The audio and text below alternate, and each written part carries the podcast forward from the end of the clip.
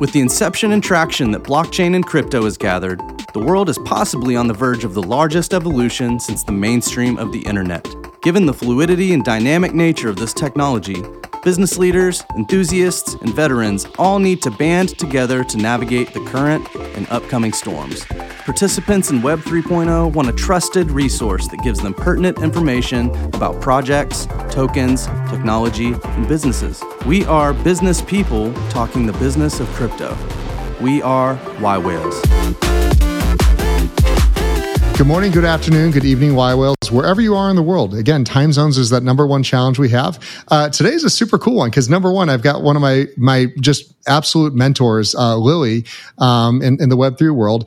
And, and we've got Ben Cowan, who's here with this new project. And most of you have probably seen Ben. Uh, he's a, a famous, famous uh, algorithmic um, analyst for, for everything crypto. So made many, many calls, right? Um, and, and also been, been off on a few too. But I mean, that's part of, part of what we do is making sure that we understand what's happening behind the scenes. And sometimes you really have to dissect what happened after something was done to understand understand what, why or where it could happen again. That being said, um, Ben, before we get into your project today, what um, you know, what really got you started in, in analysis of cryptocurrencies and kind of your overall thought of why this crazy asset class uh, is where you like to call home? Yeah, thanks for having me um, on the show. Glad to be here. Um, I, I'd say it really all started. I, I my undergrad was in mathematics. Took some cryptography. I took a cryptography class back in Uh, two thousand eleven, I briefly learned about Bitcoin, did not invest at the time, unfortunately. Um, but I, I got interested in it way back then. And then when I was in graduate school, I did my uh, PhD in nuclear engineering. I had, there were some fellow grad students who were into, into Bitcoin back then. And uh, I remember us talking about it quite a bit. And, you know, it sort of just kept growing from there. It was, you know, initially heard about it, and then more and more people were talking about it. I saw everything that happened, you know, in, in twenty sixteen, twenty seventeen, and obviously we've been following it really closely on my YouTube channel in, in twenty nineteen, twenty twenty, and twenty-one, and now twenty-two. Um, but I, I think just in general, finding something that was decentralized, you know, this this decentralized blockchain where there is a fixed supply and, you know, you can't just mint more of it. And especially in the inflationary environment that we've been living in for so long, it just seems like there has to be something better than than the current, you know, the, the current fiat system that that exists and that we are we're so used to. And so, you know, the idea of of coupling all these things together into, you know, into Bitcoin, um, it was it was very attractive for me. And so, you know, once I once I really understood, you know, why Bitcoin was created, and it was born out of the financial crisis back in back in oh eight. And and understanding, you know, what what what its goals were, it was more like, you know, just figuring out how to build something in the asset class, and then also try to educate people on on how when an asset class is being capitalized, it can go through various boom and bust cycles. Um, doesn't mean the doesn't mean the asset's dead. It just means it's currently being capitalized, and and we're sort of slowly figuring out what the fair value of the asset class is. So when you talk about education, I want to stop on there for a second. you, you could go do in darkness what you're doing today, holding all your your, your thoughts and feelings, and, and probably keep a lot of save yourself a lot of stress uh, around those things. What what got you to the point where you're saying, like, you're looking at this, things are starting to click for you? It, you you need to take this message and, and really speak to people. Yeah, well, I think a lot of it goes back to Um, getting wrecked many times in the asset class myself, um, watching it go down ninety percent in twenty thirteen, and and kind of thinking it would never recover again, honestly, back then. And and even in twenty fourteen and twenty fifteen, when we were sort of going sideways, it we would we would go up a little bit and we would all get super optimistic, and then it would just come right back down. Uh, And then, and then, you know, we had, we had what happened in twenty sixteen, twenty seventeen. And I, I navigated that a bit better because I, I realized it won't go up forever before having to go through some type of like long consolidation phase, whether that means a crash or not. You know, I didn't really know, but I, I knew that it, you know, these things can't just go up forever. And really, I, I think what people failed to factor in back, back then, and even in the twenty twenty-one bull market, or the one that ended in, say, the beginning of twenty twenty-one, was that diminishing returns is is a thing that that has to be factored in when navigating the asset class. And so I think one of the reasons why I really wanted to start something, I mean, obviously, other than just, just the sake of starting a business, was wanting to show people that like there is some method to the madness. You know, like I saw a lot of people would join at, at mania phases and then they would get discouraged. They would sell everything and then not come back again until another mania phase. And, and so by showing macro charts and long-term data, the idea is to say, look, as long as you stick with it, that's really the the big secret, right? It's just time is is the big secret in the asset class. Um, and so the goal has just been trying to help people, uh, you know, see the same things that I'm seeing, and and and trying to show them, look, what you're experiencing today, I used to experience myself, um, but it didn't ultimately stop us from eventually going back up. And and really just trying to help people realize that, again, there is a, a method to the madness. No, I, I, I will tell you this. I very much appreciate appreciate your voice. Um, we have new members all the time that are, are getting into the asset class. Uh, and quite often, you know, I see your podcast, you know, referenced because you do have a very much um, adult mindset around around what this is. Will there be moons? Absolutely. Is it going to be every one? Probably not. Are you going to get wrecked? one hundred percent. And and I think that that's, you know, again, a really a, a mature way to look at this. And for anyone that's that's coming into cryptocurrencies and wants to get into trading, to hear that you're absolutely going to get destroyed or or lose, you know, one hundred percent on, on some of your investments is a terrifying thought. And my response is usually like, did the seventy, eighty percent swings not, you know, ca- did you not catch on to the fact that that happens all the time? Right. And and every time it, it, the idea is it can't ever happen again, and that it, it always does happen again. You know, um, it's just a matter of time before it it, it does happen again. So, yeah, it, it's a tough it's a tough asset class to navigate. Um, but I mean, as long as you can kind of see past those eighty percent corrections, as long as you realize that there tends to be like a, a twenty X or a fifty X in between those eighty percent corrections, um you know, I, I think you can have a better perspective on the market. Absolutely, absolutely. Um, so, so let's pivot into into the cryptoverse. Um, I, I want to hear the elevator pitch behind that, and then I know I've got a lot of questions in and around what you're doing and and kind of, you know, where the market is today as well. So, um, but but let's let's start with uh, your your main project, which I'm shocked to see there's N F Ts involved. So the Into the Cryptoverse is a it's it's a website where you can basically Uh, sign up and, and you'll get access to like a lot of different charts, like quantitative charts. You know, one of the things that I, I often get discouraged by in, in, you know, the asset class is that a lot of the uh, T A, right, or technical analysis can just be summed up as like drawing lines on a chart and, and saying it, it means a lot. And, and sometimes they can mean something. I'm not going to say I've never done it, but really the, the goal is to, is to really mine the data and look for patterns in the data. And look for for not even, you know, not just patterns in, say, altcoins, but altcoins with respect to Bitcoin and with respect to Ethereum. You know, one of the things that I think a lot of people don't consider is that they sort of write off Bitcoin and Ethereum because they're not going to give them the, the higher gains. But the truth is, is they also protect you from the downside in a bear market as well, uh, at least relatively speaking. I mean, Bitcoin can still go down, but altcoins can go down, you know, ninety-nine percent or something. Um, so a lot of what we have on, on Into the Cryptoverse is long-term charts. We're looking at like logarithmic regression, which is a great way to, to sort of navigate the asset class. Should I, should I go ahead and share my screen and, and show you what I'm talking about, or should I do that later? No, absolutely. Let's, let's, let's go right in and see it. Yeah, so so this is like one of the examples. So basically, we have all of these charts. We have like the total crypto market cap. We have risk levels. We have on-chain charts where you can go through, say, look at like the HODL waves, um, the R HODL waves, which are like average based, and you're weighting them based on on the price. We also have social metric charts, derivative charts, and, and these are some of the ones that I, I think could probably, you know, are a bit more helpful than than some people might realize when when trying to figure out, is retail still sticking around, right, or are they not? Um, but but one of the one of my favorite charts is to just look at this one, and and this is sort of one of the flagship charts of the of the project, and it, it's basically, you know, to sum it up, the red line is is by definition how I'm defining it, it it's the fair value of the asset class. So it, it's a logarithmic regression curve. The reason we use logarithmic regression is because it, it, it basically allows you to model something that increases more early on in its life and less later on. And it, it's it, it basically just encapsulates diminishing returns in the in the mathematical equation. So Uh, what I do is I, you know, I look at this chart, and over the macro scale, I try to understand when things are undervalued, when things are overvalued. And for instance, right now, I mean, obviously, you know, Bitcoin is has had a bit of a pullback recently. I, I, I see it's currently trading at around forty thousand dollars at the time of this video.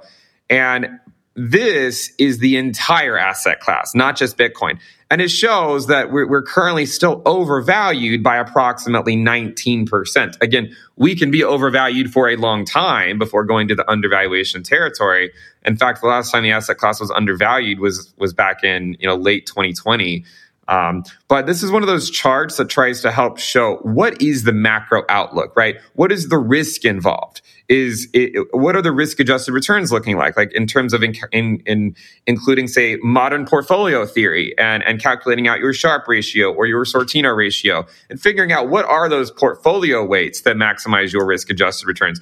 And so the whole idea of, of the website in general is to provide people with a way to navigate the asset class that basically kicks the emotion out of it, right? Because I mean, emotion is is one of those things that it's really hard to to navigate this thing if you don't have a plan, and to just say, you know what, I understand that the asset class goes through these boom and bust cycles, and the whole idea is to accumulate, right? Accumulate crypto when the market is very bearish and the risk is really low.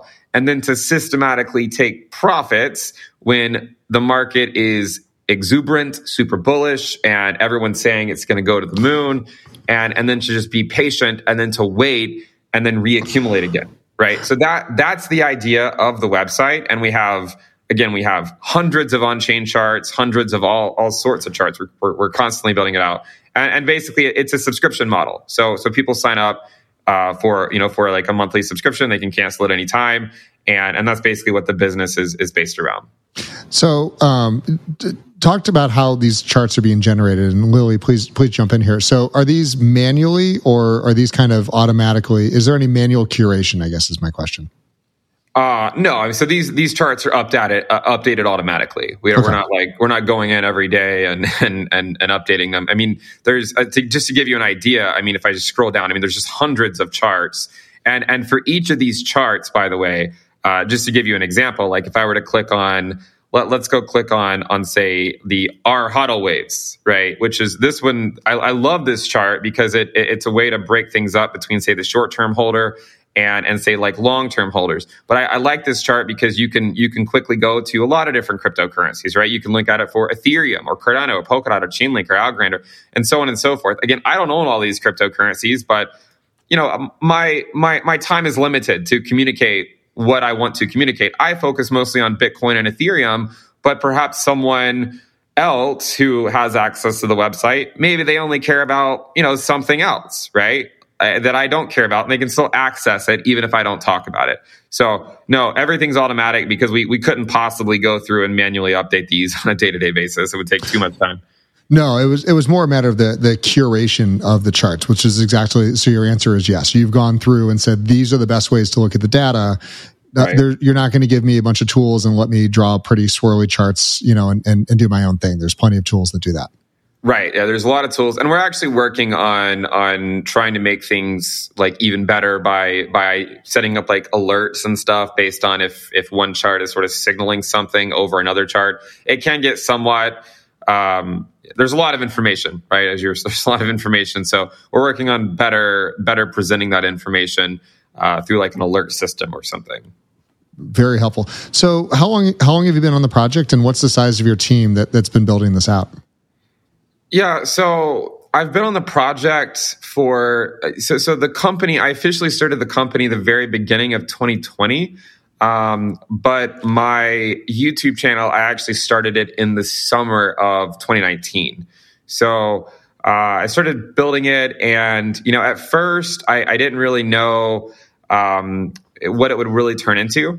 I, I was just publishing like one video every two weeks. It, it actually took me about six months to get five hundred subscribers. And and then, I mean, the rest is history. Then it took me like another month to get to ten thousand, another month to get to one hundred thousand. And then now I, I think I have like seven hundred twenty-four thousand subscribers on YouTube. Um, and by the way, I mean, my you know my my YouTube is not monetized in any way other than just sort of routing people to my website, uh, which is a it's a very different business model than than what a lot of people do on YouTube. Um, so yeah, again, started in twenty nineteen. Officially started the company in twenty twenty. And, and so we've been running for, for just over two years. We've seen a lot of growth since then. And, and of course, it sort of ebbs and flows with the market. Um, but it's been quite the journey. So, so real quick, and I want to stay on, on this for a minute before we jump into kind of where the market is today. Um, I, I did notice you, you're doing other things besides just selling graphs and charts. You have some N F T uh, projects that it looks like you're associating with. So, so it seems like you have a good embracement of, of Web three ecosystem overall. Yeah. So the, the N F Ts are my own N F Ts. I'm not like uh, they're they're into the Cryptoverse N F Ts. We we partner with some artists. Where where our goal is to you know to provide more and more utility to the N F Ts. Like some of the N F Ts, uh, some of the N F Ts that we've we've sold actually give you a lifetime subscription to you know to this website, as well as everything else that comes with it. Like I put out even more videos that are are just for the those members, and and there's all sorts of other stuff associated with it. And then some other utility is going to be associated with um, getting access to an N F T section, hopefully in the future on the website. Some utility is is focused on uh, perhaps the metaverse once I feel like it's actually being built. I still feel like we're a little bit too early in some of that stuff because I've, I've sort of explored some of the different um, areas to explore, and I haven't really been that impressed. So I, I kind of think we're a little bit too early. But yeah, that that's one arm of the business. And then another arm is we I, I run validators on on some of the different layer ones. And I, I've looked at a lot of the different layer ones, and you know, some are worth running validators on, some are not. Um, and and that's sort of like the the third area of of of the company. So you know, looking looking into you know what what you've got here, and what's the what's the current monthly fee? The current monthly fee is one hundred twenty-nine dollars a month, but it's on sale for six more days for uh, ninety-nine dollars a month. Okay, and what's the what's the lifetime N F T? The lifetime N F T, well, it, it, it was auctioned off a long time. There, there was a couple that were auctioned off a long time ago. Oh, okay. Um, I don't even remember exactly what it sold for, or, or what, it, but it was only it was only for the first person who who got it. It wasn't like transferable or anything. Oh, gotcha, like gotcha. Yeah. Yeah, yeah. That's, I don't even remember what it sold for back then. Well, listen, we're we're degens and and every anything and everything, so we always love to know kind of how, because to me the utility is is really where the value is, and so understanding that that exists, you know, there's you already have me saying, well, I want one, or can I have that one? Um, yeah. So there, there's quite a bit there. So let, let's take a, a quick pivot, and we'll, we'll come back to to this in a second. But as long as you have it up, so. Today, um, and, and to be clear, last night you kind of said like there's a dump coming, um, posted on Twitter, and and you know what, ten hours later it, it came. So can you talk us through kind of what you saw, uh, you know how you saw it on these charts, and and how someone could replicate kind of being able to follow along with you? Yeah, so I think um, you know I think one of the things with with crypto in general is looking at at, at patterns, right? And and perhaps I can just pull up TradingView here and, and show you what I'm talking about. So one of the reasons why I, I got really concerned, and I, I was actually at the conference when I you know when a lot of this sort of sort of played out. But one of the one of my main concerns right now is that over the last several months, Bitcoin, every single pump has has just been sold off, right? I mean, it hasn't led to anything remarkable. Even the new all-time high that we put in in November. Uh, is is sort of like, you know, not really that big of a deal. It, it's not, it, normally when Bitcoin puts in a new all-time high, it continues to go up, right? It doesn't just put in a new all-time high and then drop another fifty percent. Um, so so one of the things that that I, you know, I've been looking at recently is is this the, this two hundred day moving average. You know, it's not even that complicated, but just recognizing that, look, this is this is the same type of issues we had back in twenty eighteen, and and we were unable to get back above that level. So that's sort of what has me on edge a little bit. And and in addition to that, it's also looking, it was looking at like the futures market and, and looking at the fact that, you know, Bitcoin is very much correlated to to other asset classes like like equities. It, it it is behaving like a tech stock right now, right? It's behaving like a tech stock.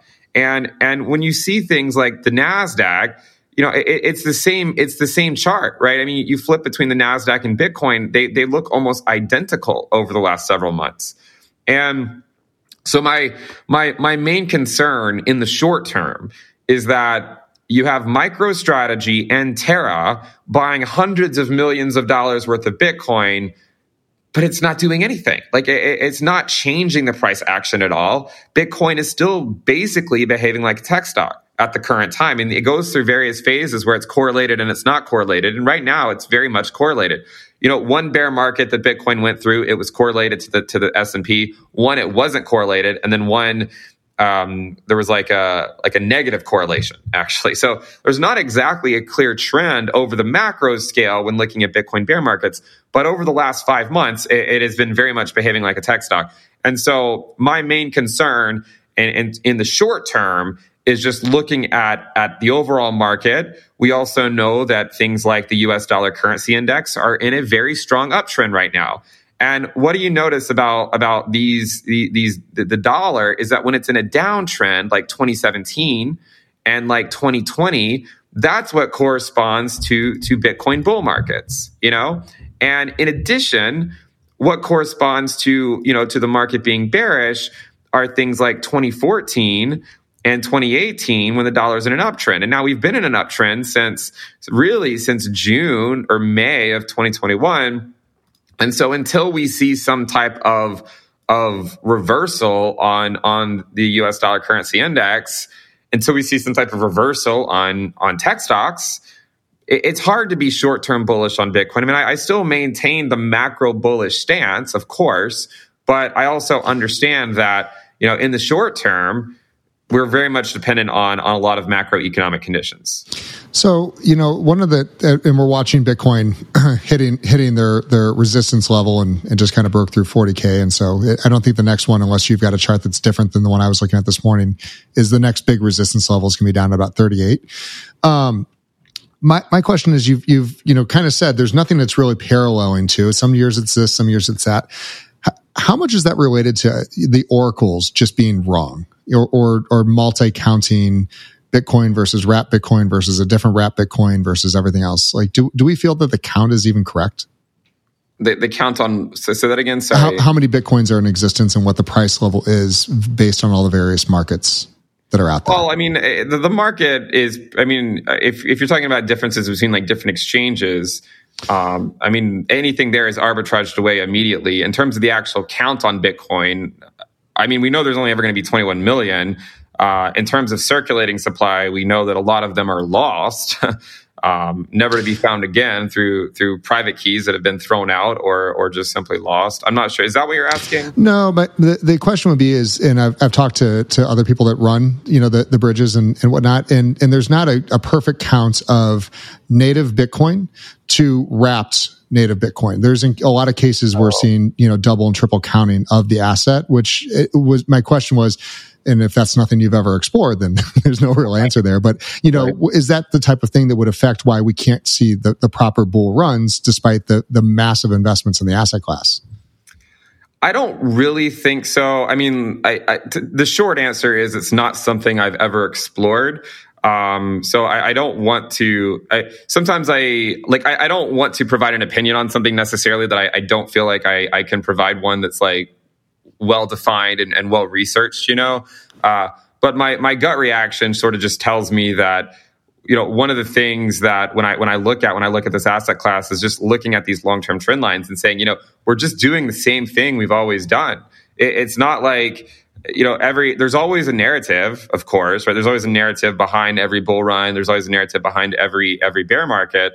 But in reality, when you take a step back, I mean, we're we're just doing the same thing we've always done. We went up twenty x in in a year, you know. And I mean, I understand that hundreds of millions of dollars have come in recently, but you can also go look at the largest Bitcoin wallets and see that a lot of them have been selling recently, and and some of the ones that that aren't selling.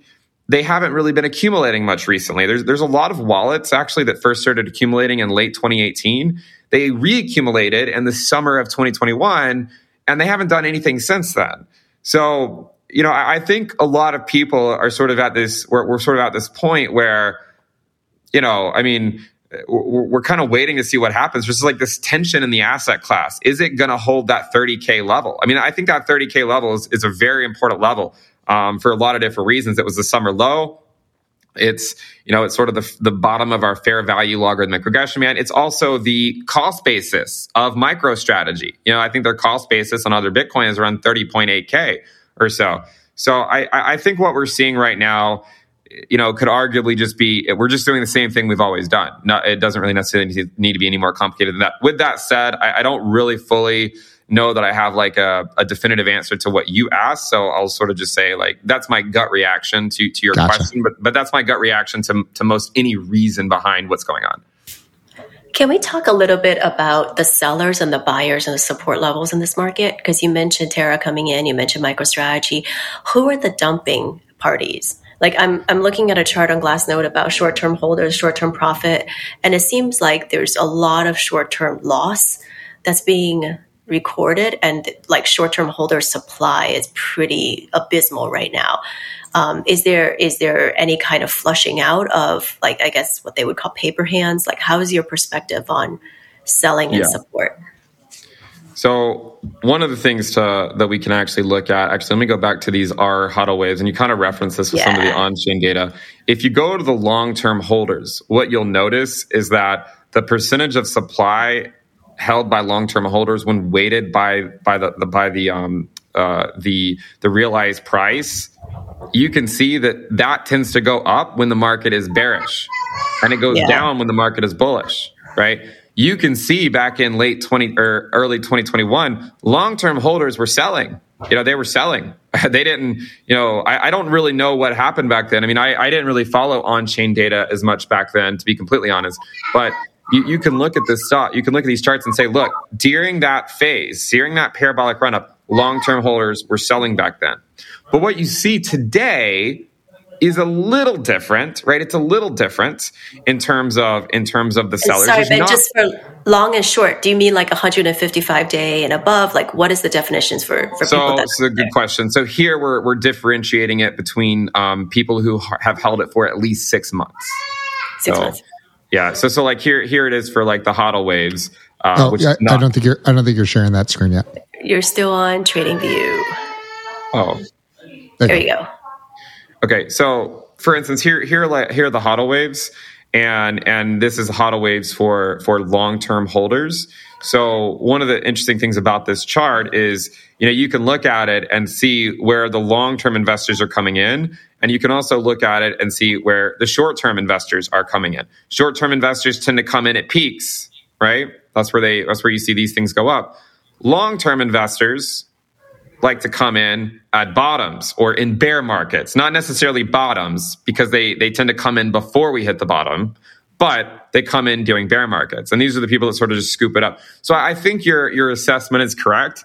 I, I think that what's happening right now is that the The tourists are are kind of leaving or slowly leaving. There's a lot of people that are, are probably underwater in their investment, and they take any pump they any pump that comes, they take that as an opportunity to get out. And you know, I mean, if you look at the illiquid supply, you can see the illiquid supply is going up as well. I think a lot of long term investors are sort of slowly slowly eating up those those Bitcoin. But the problem is that, you know, and one of the problems we've seen seen happen before is that you can get capitulation events where it doesn't really make sense for it to happen. Um, but you have a lot of leverage traders that are forced sellers. So like they might not want to sell, but they have yeah. to sell because they, they, they, they, they leveraged out of their ears because they thought, you know, the price is going to go to a certain level by a certain date.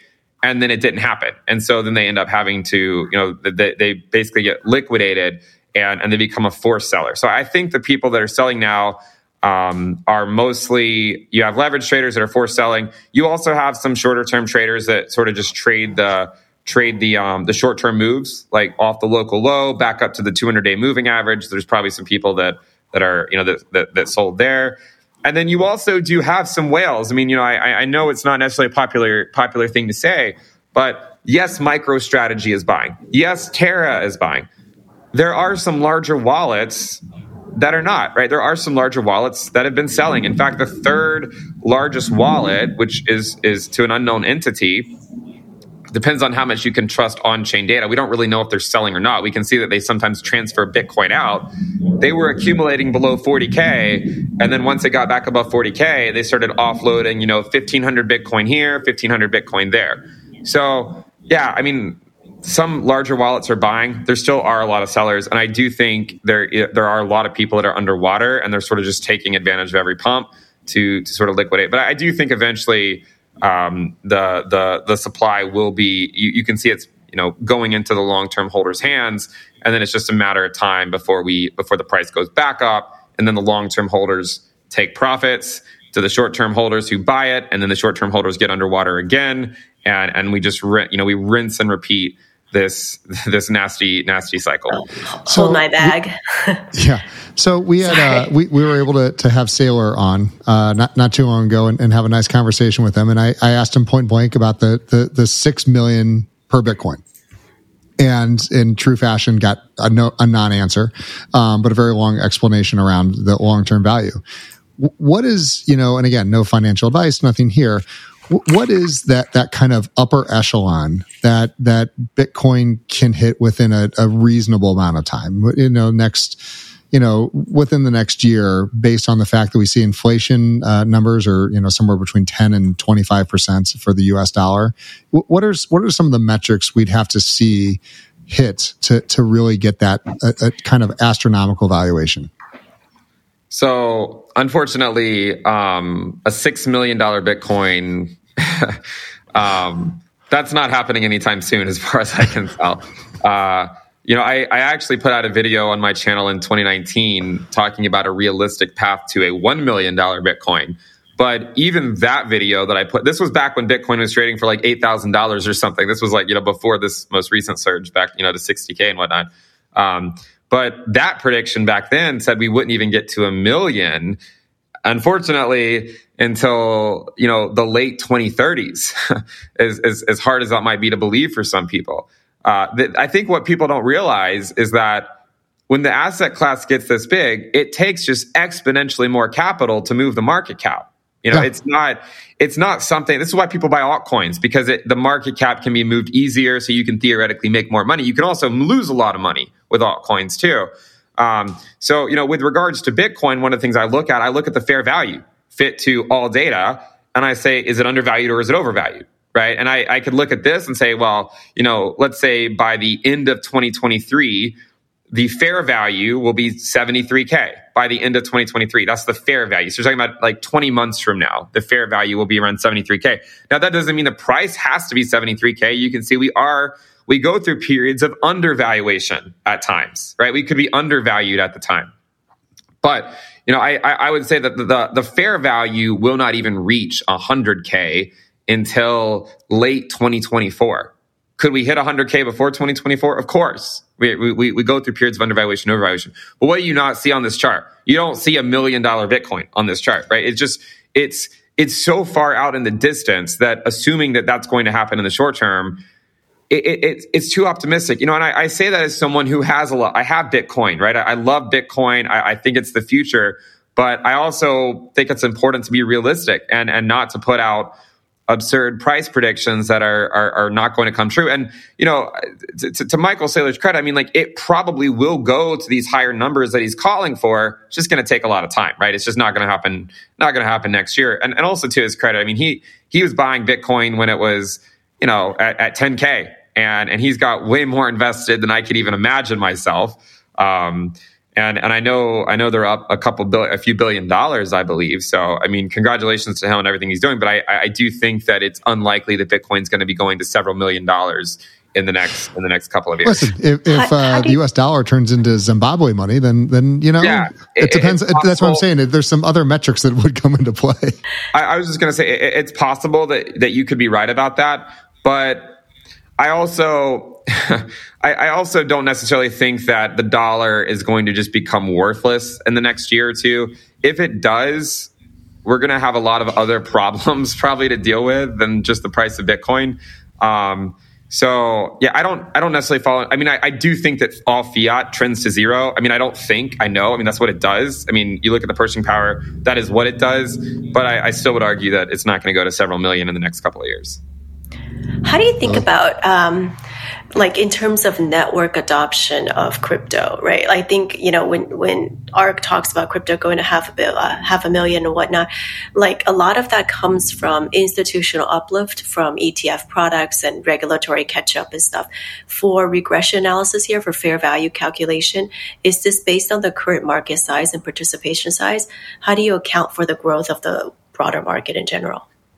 Yeah, I, I mean, I think it's it's already accounted for in there because, again, logarithmic regression, it, it assumes diminishing returns, and diminishing returns comes from the fact that you need exponentially more capital. This is one of the things we said before this cycle started was that institutions coming in. By the way, I interviewed Saylor on my channel back in, you know, sometime in twenty twenty-one, and and the idea behind the model is, you know, and that was that was out sent to. Does it account for all the billionaires that are going to come in and buy Bitcoin? Does it account for all the institutions?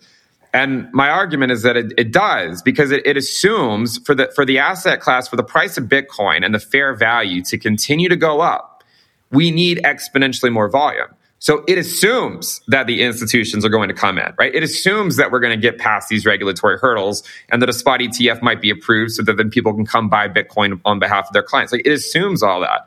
If that stuff doesn't happen, then the model might fail. You know, I mean, if, if the institutions can't come in for regulatory reasons, or if if something like that happens, you need that money to come in to offset just like, say, the, the selling pressure that that is going to naturally be there from people that have to occasionally cash out, or maybe they want to do something else with their Bitcoin. I mean, look, there's there's us who maybe are are, are very, very bullish on Bitcoin and believe in it. There's a lot of people out there that that just trade it because it's volatile and not because of any other reason other than that.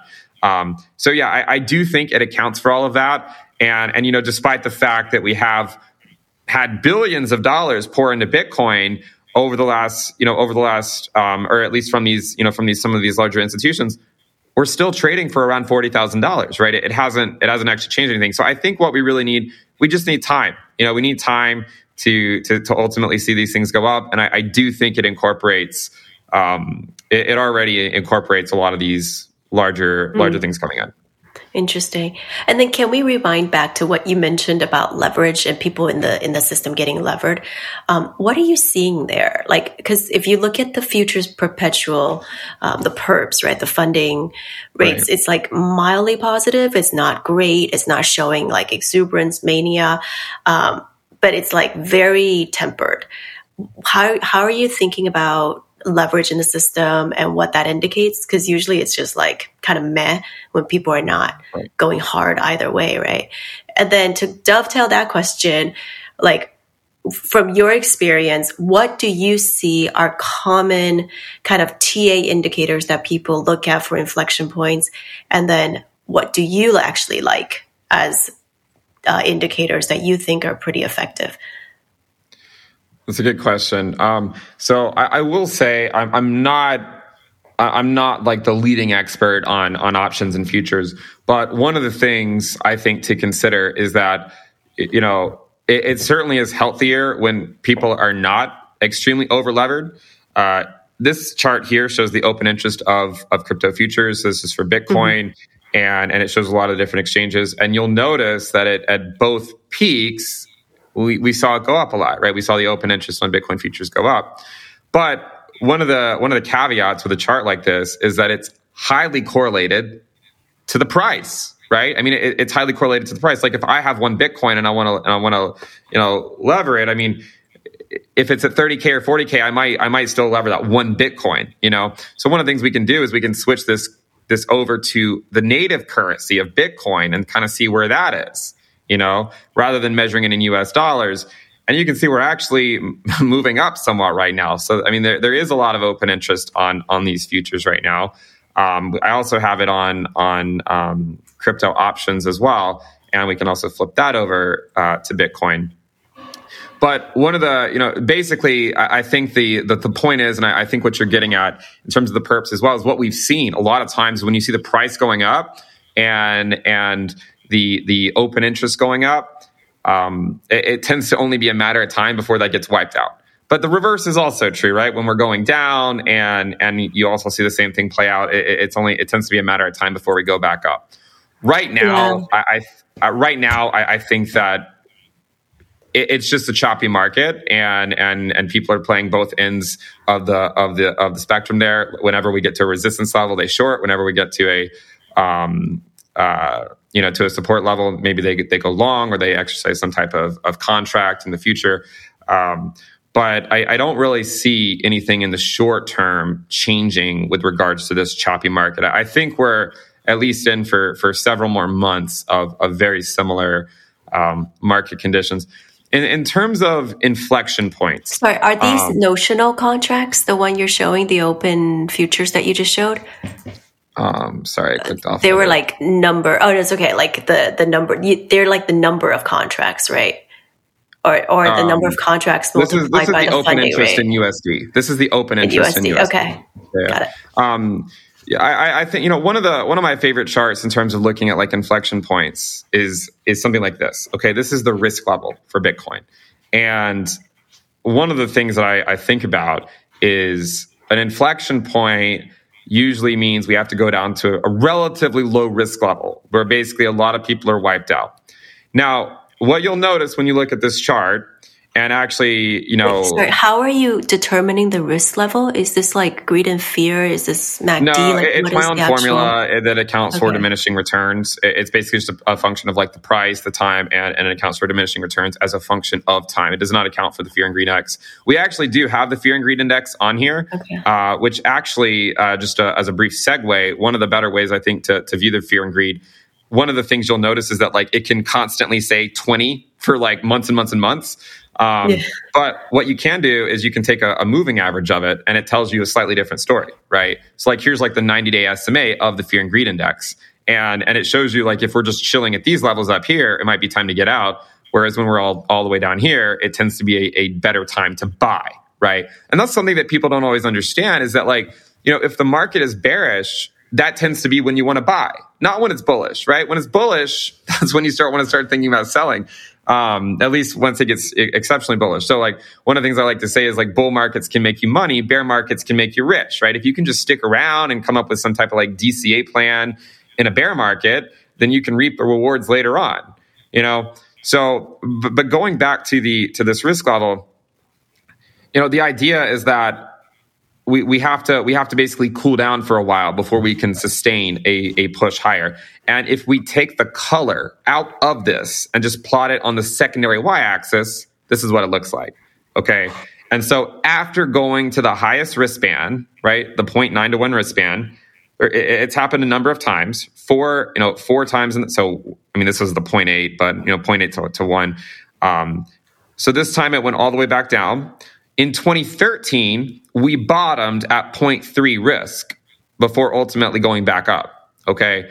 Every other time, it, it's gone all the way back down. And you can see over here, we also bottomed at around, uh, if I if I just sort of zoom in, you can see we bottomed at zero point three risk as well. So I, I look at this like there is a chance that we do not have to have a capitulation, right? There is a chance we do not have to have one.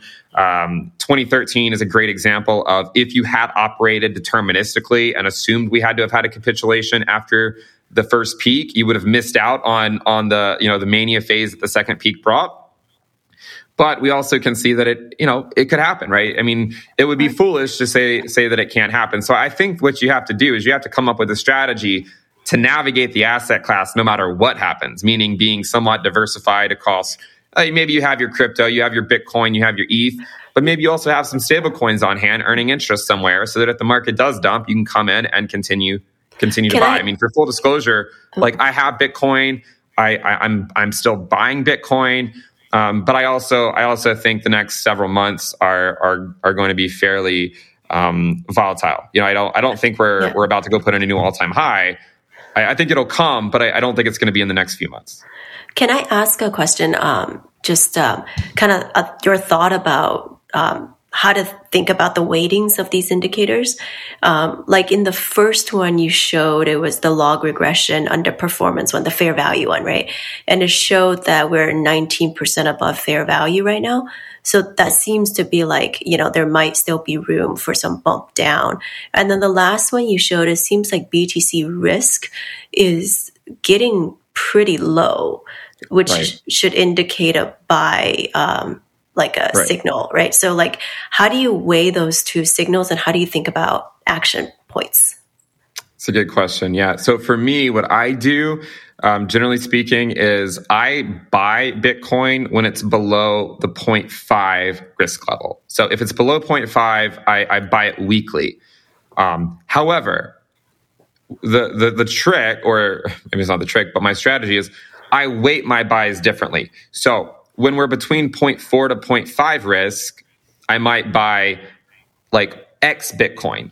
When we're between zero point three and zero point four, I would buy two X. When we're between zero point two and zero point three, I buy three X. And the reason I do that is because I want to get my cost basis down as low as possible.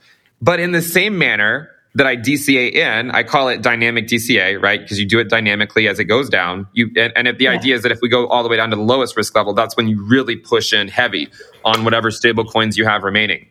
Yeah. But in the same manner, as we go up between the zero point five to zero point six risk band, I sell Y Bitcoin between zero point six to zero point seven, two Y, zero point seven to zero point eight, three Y. So basically, I I figure out whenever we go above zero point five risk, I, I I just say, all right, I have, you know, a certain amount of Bitcoin. I, I divide it up into fifteenths and I sell one fifteenth in the first risk band, two fifteenths in the second, three fifteenths in the third. And then so that means in the final two risk bands, I'm selling two thirds of, of my Bitcoin at those highest risk levels. So that's the way I currently do. That's the way I do it. Um, so it, I, I I do buy some Bitcoin at these at these higher risk level, like at zero point four to zero point five, but I don't buy nearly as much as I would in, say, like the current risk band, which I'm buying more. And if we were to go even lower, then I, I would I would buy even more. Gotcha. Can we um, nerd out a little bit on your risk units? Like, how are you? How are these risk units defined? Um, is it like relative to fair value? Is it like, like how are you defining risk yeah. units?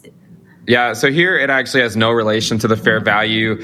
Um, one of the goals was to try to make various indicators that are not highly dependent on one another, because if all of them are, are dependent on the same thing, then you're yeah. basically just modeling the same thing in, in different yeah. ways. Um, so yeah, this is all it is. I mean, simply put, all it is, it's looking at prior performance, assuming that whatever Bitcoin does in the future will be a diminished form of what it's done in the past. And and I'm just sort of dubiously extrapolating out the that function of diminishing returns as a function of time. So it, it's not really anything more complicated than that. It, it has nothing to do with the fair value. Um, it has nothing to do with any of that stuff. You could come up with a similar type metric, and that's actually something we're working on right now, is is is coming up with not only this risk metric, which is sort of the main one that I use, but the goal is to come up with multiple risk metrics. And, I, and let me give you an example of, of, of what I would consider. I don't know that I want to call it a failure, right? But it's something that I've learned, okay? Maybe it's a failure, right? Hey, it's, lessons lessons and learnings are, are walking yeah. around here. Yeah, yeah, yeah. So, you know, this worked out really well during during late twenty twenty and early twenty twenty-one. Like you can see how how well like this strategy this strategy worked out. And and I took a lot of profits back in early twenty twenty-one, and then I reinvested a lot of that back in the summer of twenty twenty-one.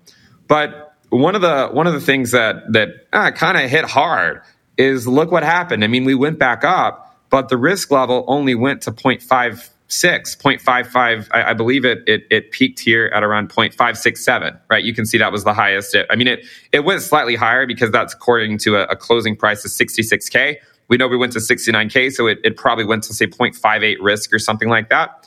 But what that means is that I didn't take very much profits at all at this second, during that second move, you know. And I think one of the one of the things, and you can also see there was a similar move in twenty nineteen, right, where it only went up uh, up through some of the risk bands, right?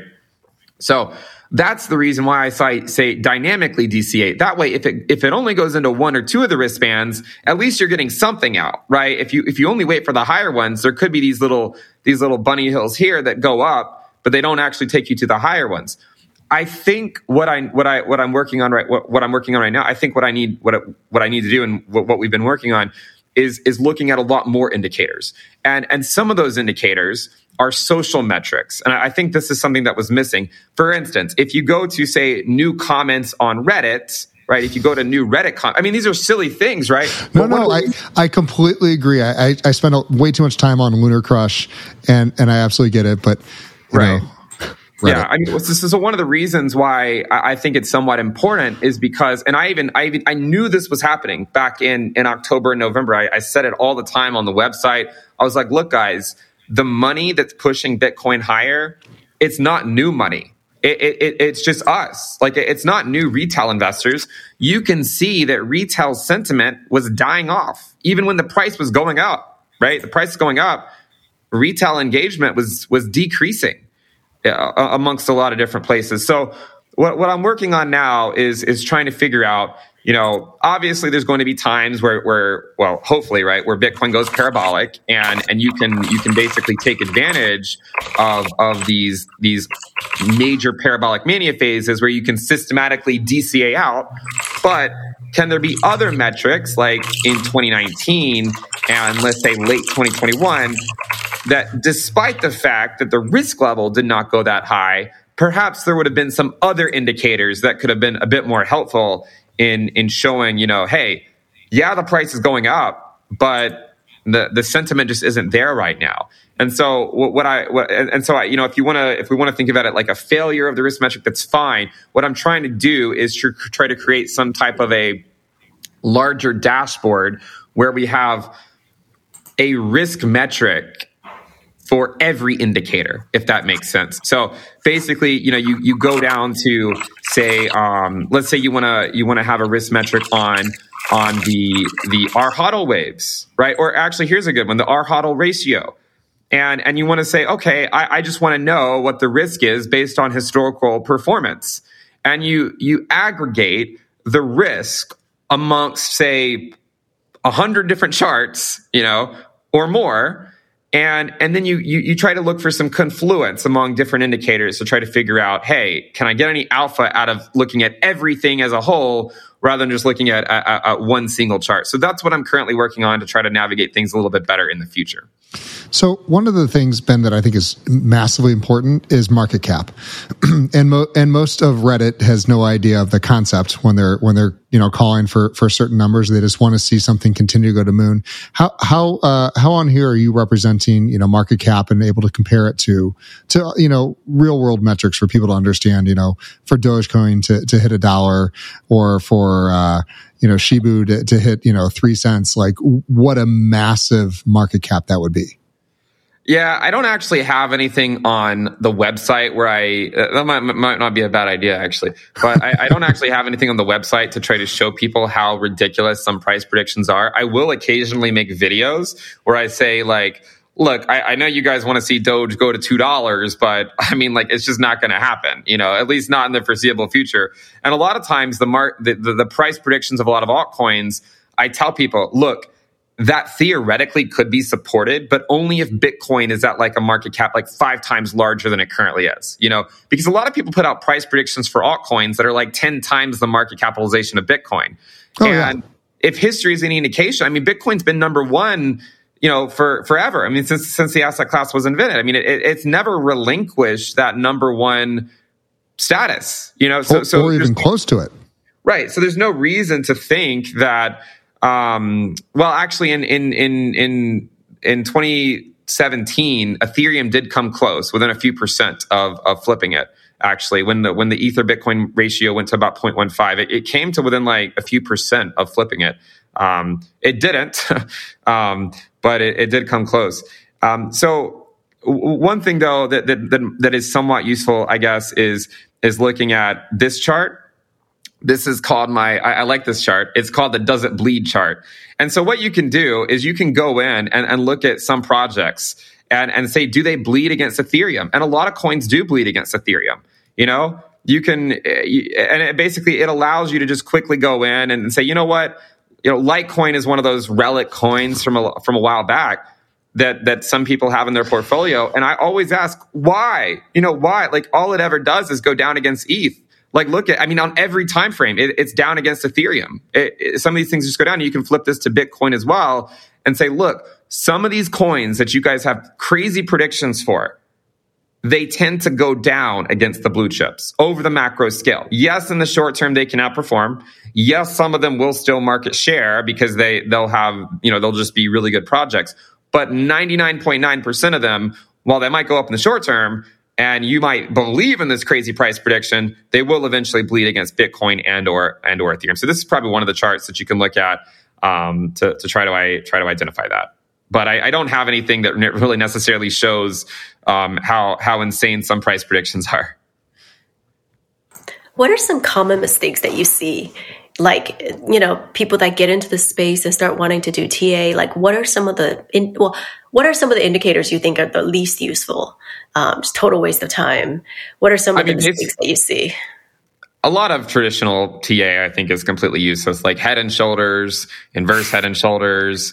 Um, you know, randomly drawing lines on a chart and assuming they hold. Obviously, in bear markets, support lines can become memes um, because they just keep getting broken. You know, so it's like everyone likes to call the bottom based on some based on some line, but the reality is that it, it, it's too hard to predict. Like drawing a line on a chart isn't gonna isn't necessarily gonna save you if if the stock market dumps. You know, like it's just gonna take out that low.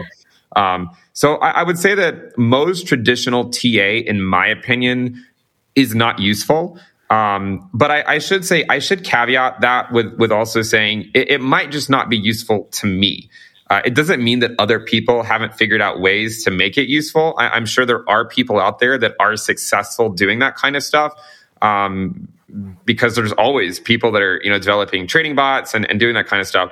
But I feel like for most people, it's not really a tenable path to go down. And that if you do try to trade those shorter term moves, you're likely just going to lose money and you're going to have a, a crazy tax bill, you know, at the end of the year.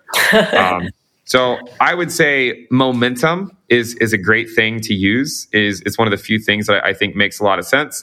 Um, and and also just looking at at the macro charts and and recognizing that, look, I mean, you know, even if you even if you go look at, at some of the stuff like the the return on investment of Bitcoin and and and realizing that, you know, sometimes you just need to be patient, right? You just need to be patient. And these things are what these things are what speak to me, right? Like the, looking at things like, you know, like the four year R O I and seeing that the lowest it's ever been is around two two and a half X. Um, Even looking at, say, the three-year R O I and realizing that you'd be, you know, the worst-case scenario historically is that you're breaking even or, or maybe slightly worse, even over three years. But it tends to be much higher than break even. So I think that the common mistake that people have is they come in and they assume that they can apply these indicators and, and that they're going to work out. And the reason they do that is because in a bull market, they often do work out. And the reason they work out is because we all have a bias in us, right? We all want, we always want Bitcoin to go up, right? We always want it to go up. So as long as your T A ends with, and then it goes up, you're going to keep believing that you're just some, you know, savant at technical analysis and, and that every pattern is going to work. But in reality, it's just momentum is taking the asset class higher. Those same patterns that you maybe relied on once upon a time, a lot of times they don't just they just don't work in, in, in bear markets as much. And I, look, I know there's a lot of people out there that are going to wholeheartedly disagree with me on this stuff, and that's why I do want to I, I want to remind people that I should I should remind you it's not that there's no value; it's that I can't personally derive the value from it, um, so I don't focus on it. There are people I'm sure that that can derive value from those things. Ben, do you do you believe, in short and long term, that a that a human human trader, you know, individual trader sitting behind their desktop can can be competitive with the A I, uh, you know, that that's moving into the space? That's very pointed, Jay. I don't. Well, I mean, look, I there's always going to be some people out there that I'm sure can, because if you take a large enough group of people, there's got to be someone that occasionally gets things right more than wrong. Um, but I, as someone who's who's looked into that myself, I, as someone who who sits in the, I mean, you, you've seen my channel, you you know how, how much I, I study these things. Yeah. As someone who studies it all the time, I can assure you that I would lose money if I tried day trading. I, I would. Um, and, and that doesn't mean that there's people out there that aren't better at me at it, but I, I think that most people would honestly be be better served not worrying about the day-to-day stuff. Because I think most people that try it out ultimately, you know, they just get wrecked. And by the way, a lot of the bots that you... I, I have tried out some of the bots just out of my own personal interest. Um, they do they do somewhat well in bull markets because they're just riding momentum and they swing trade between various coins based on momentum. And in a bull market, like everything just keeps going up. Also, just holding those cryptocurrencies, you would would have done well as well if you just be patient. But in a in a choppy market like we're currently in, or in a bear market, those strategies often do not work out, and, and they often bleed. And a lot of the a lot of the algorithms that I, I looked into, um, that I that I personally tested out, a lot of them did not even keep up with Bitcoin in a choppy market. So um, I, I do think that we have a bias to believe we're really good in a bull market, and then bear markets have a way of of reminding us just how how brutal the market can be. But uh, bear markets also have a way of teaching us better practices to, you know, to do. Um, and then we kind of forget those when the bull market comes back. Is there a way we can take a step back and talk about macro in the meat space sense, kind of um, what's going on with the Fed, what's happening to tech stocks? We touched upon that because per your point, right, correlations are very high. Um, like whether or not it's it's it's gone from bird to sh or whatever it is, like macro indicators outside of crypto that you think could have real impact? Yeah, I mean, so it's interesting because there's so many different ways you can look at it. One of the things you'll notice is that when the Fed hikes historically, look at what happened in twenty seventeen, actually. Bitcoin put in a peak during a rate hiking cycle. I mean, it was in the middle of one. You know, it wasn't... It wasn't before one started. It wasn't after one finished. It was actually in the middle of one. Bitcoin um, went on to put in to put in a macro peak. I, I think part of the issue is, what is the Fed going to do? Right? They say don't fight the Fed. Are they going to give us a soft landing, or are they going to overcompensate and and potentially lead us into a a recession? I mean, we saw the yield curves invert recently, and a lot of times that tends to signify that over the next, you know, I don't know exactly, twelve months, eighteen months or something, that there's a good chance we're going to see a recession if history is any indication. I think there's a lot of pressure on the Fed right now. What are they going to do? I mean, they, but they're also, they don't really have a good option, right? I mean, do they do they raise interest rates into a slowing economy and and continue to spook investors and and and you know potentially cause the, the market to remain weak?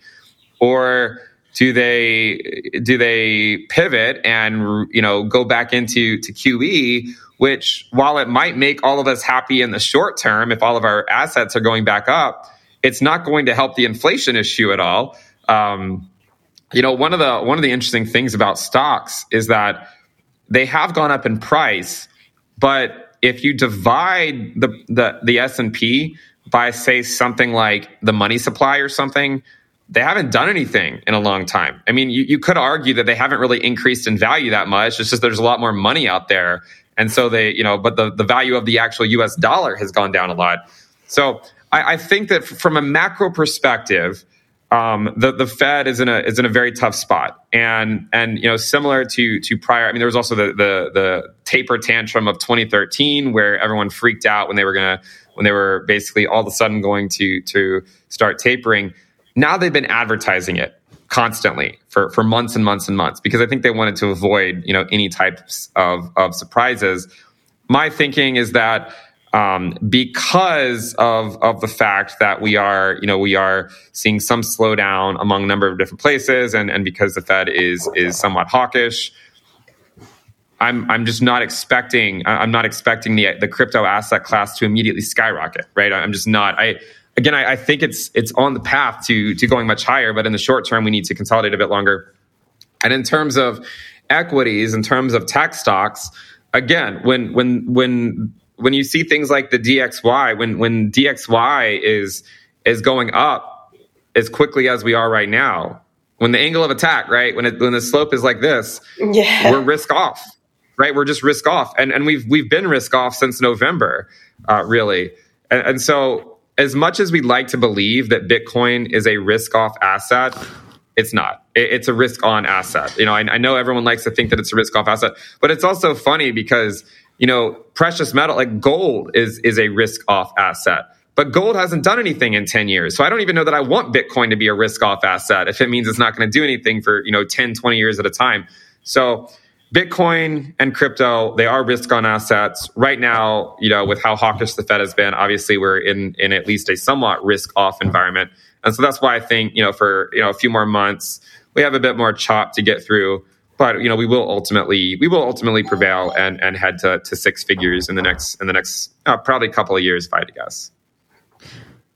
That's awesome. So, you know, Ben, this is, uh, what, what are you seeing in the asset class? It can be a coin, it can be a project, it can be, you know, really anything that, that's kind of had your interest. I'm sure you're exposed to to so many things on a daily basis. Yeah, I, you know, I don't really, so so I, I do make a habit of not talking about micro caps um, on my channel in general. So I will stick to that. I'm not going to. Oh, I was going to say, this is not your channel.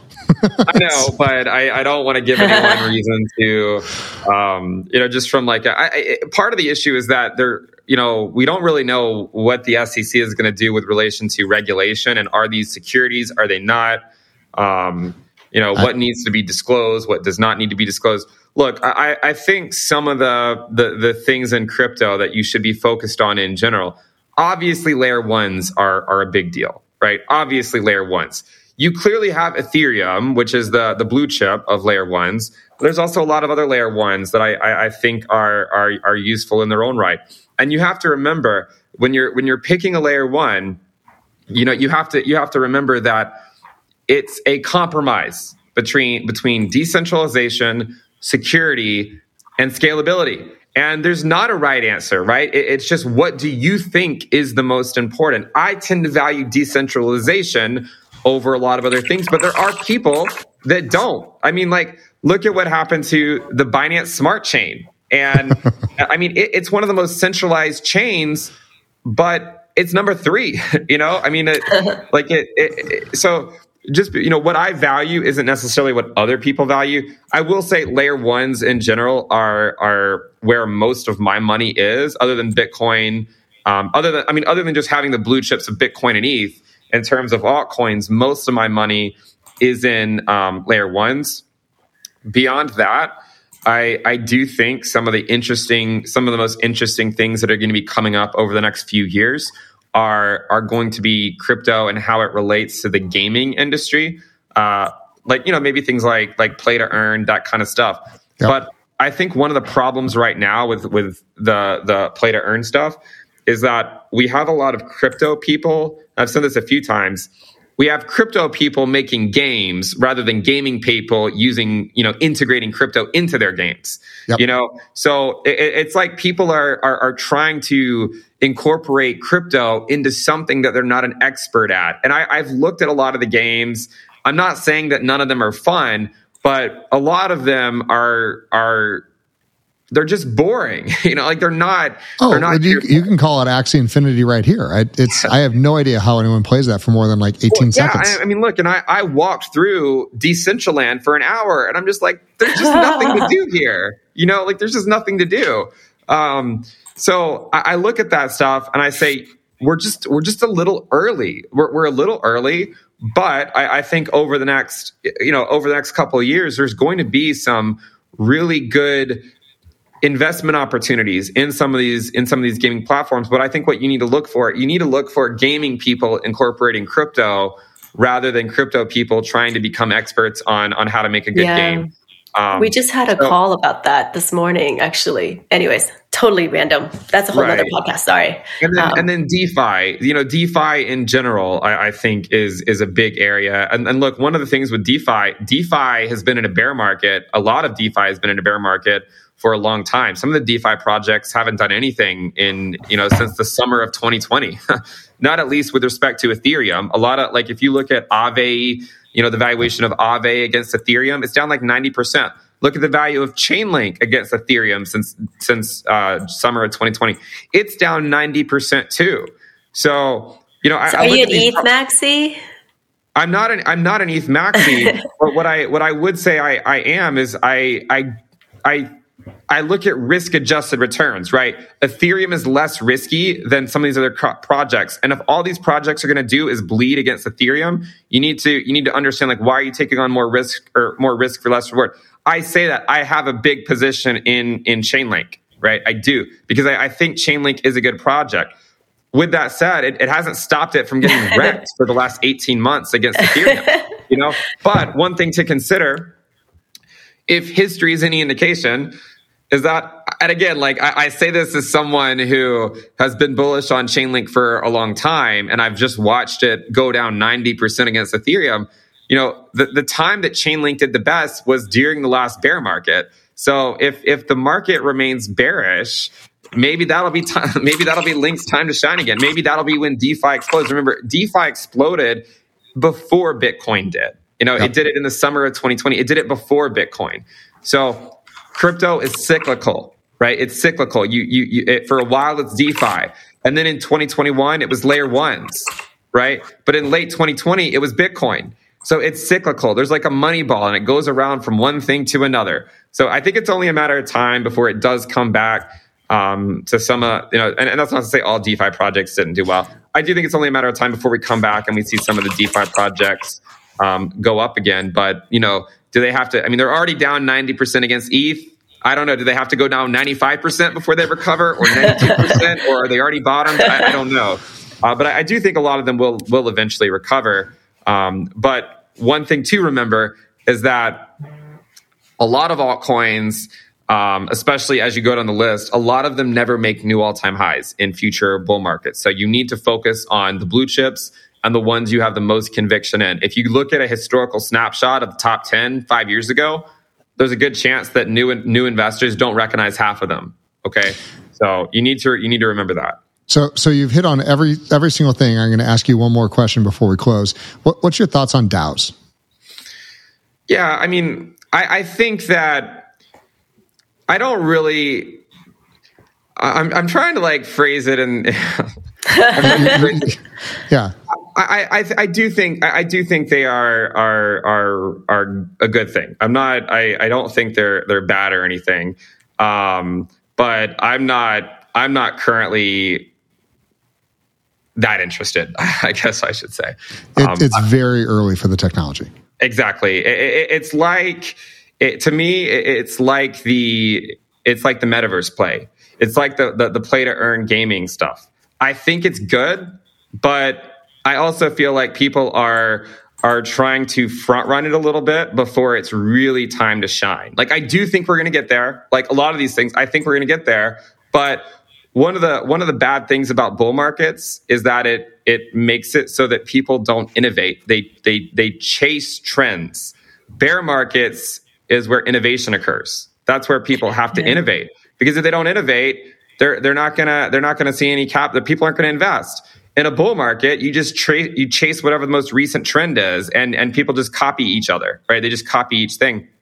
So yeah, like you said, I, I do think um, it, it's just a bit early. I think a lot of it's a bit early, but also it, it makes me really excited for, for the next bull market, because I think over the next three to six months, there's going to be a lot of good investment opportunities. And it's the people that stick around, right? If if if you can just, I this is what I beg people to do. I'm like, just stick around, right? Even if you don't follow me, even if you think I'm full of it and, and you don't agree with anything I say, just stick around. And I think you'll be pleasantly surprised with what will eventually occur. If you get, even if you have to take a break from crypto for, you know, two or three months, just remember that we go through boom and bust cycles, and um and that Uh, it, it's just the it's just the cyclical nature of crypto, and I, I'm really excited for what the next um, you know what the next bull market uh, has to offer.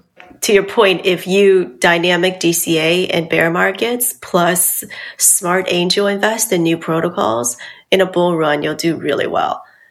I think right. you like. Uh, yeah, that's the thing. It's like when when and some people say, well, you know, Ben Ben is bearish or something. I'm like, yeah, but I like being bearish because that's when I like to buy, you know, like that you buy when the market is bearish. I mean, we don't know where the bottom is, right? The bottom could be already be in for all we know, or the bottom could be at twenty-five K. No one knows, you know, no one knows. But the point is, is if you just keep your head low, you come up with a plan, you, you D C A for, you know, six to twelve months.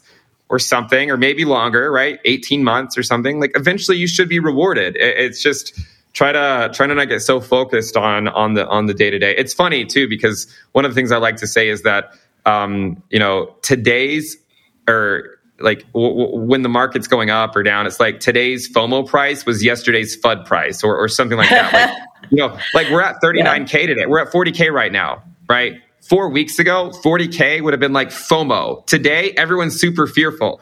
Uh, so it's all it's all relative. It's just all relative how how people's moods are. Yeah, it's funny. I, I when when Bitcoin's at sixty K, I, I, my phone is ringing off the hook. Emails are coming in. How do I get buy more Bitcoin? Da, da, da, da. And I'm like, I, I'm really not that interested in, in sixty thousand dollars Bitcoin today. And then, you know, Bitcoin down at thirty thousand. You know, I'm like, hey, you guys really should look at going in. Well, isn't it going down? Yeah. Right. Yeah. That's that's when you buy. Like you buy when it's when it's bearish. And that's and, and you can see the people that have the conviction, the long-term people, they're yeah. the ones that are accumulating. Like those are the people that are accumulating. They also don't care if it goes down. They I yeah. mean if it drops another forty percent, they don't care. They just keep buying. That's where we are right now. It absolutely is. Um, Lily, thank you so much for your time today, as always. Um, Ben, it, really fabulous. Absolutely yeah, loved meeting you and, and seeing the platform. I'm absolutely going to be checking it out here. And, and YWhalers, uh, you, you can bet, are going to be playing around on this platform as well. So um, to everyone watching, uh, that's Ben and, and Lily. Thank you guys so much. And we'll catch you guys next time. YWhales was founded in twenty twenty-one by Jay Steinbach, a passionate entrepreneur and business owner, with the purpose of bringing Y P O and Y N G members together in the cryptoverse. YWhales is a collaborative and confidential community centered around cryptocurrencies and blockchain technology, an exclusive crypto hub of more than six hundred members. To be notified when we release new content, please subscribe to our show in your preferred listening app. For more information, visit w w w dot y whales dot com. YWhales is not affiliated with Y P O, but at this time only allow for Y P O, Y P O Gold, and Y N G members due to privacy and confidentiality. Support and production for today's episode was done by Truthwork Media. Nothing in the podcast constitutes professional and or financial advice, nor does any information on the podcast constitute a comprehensive or complete statement of the matters discussed or the law relating thereto.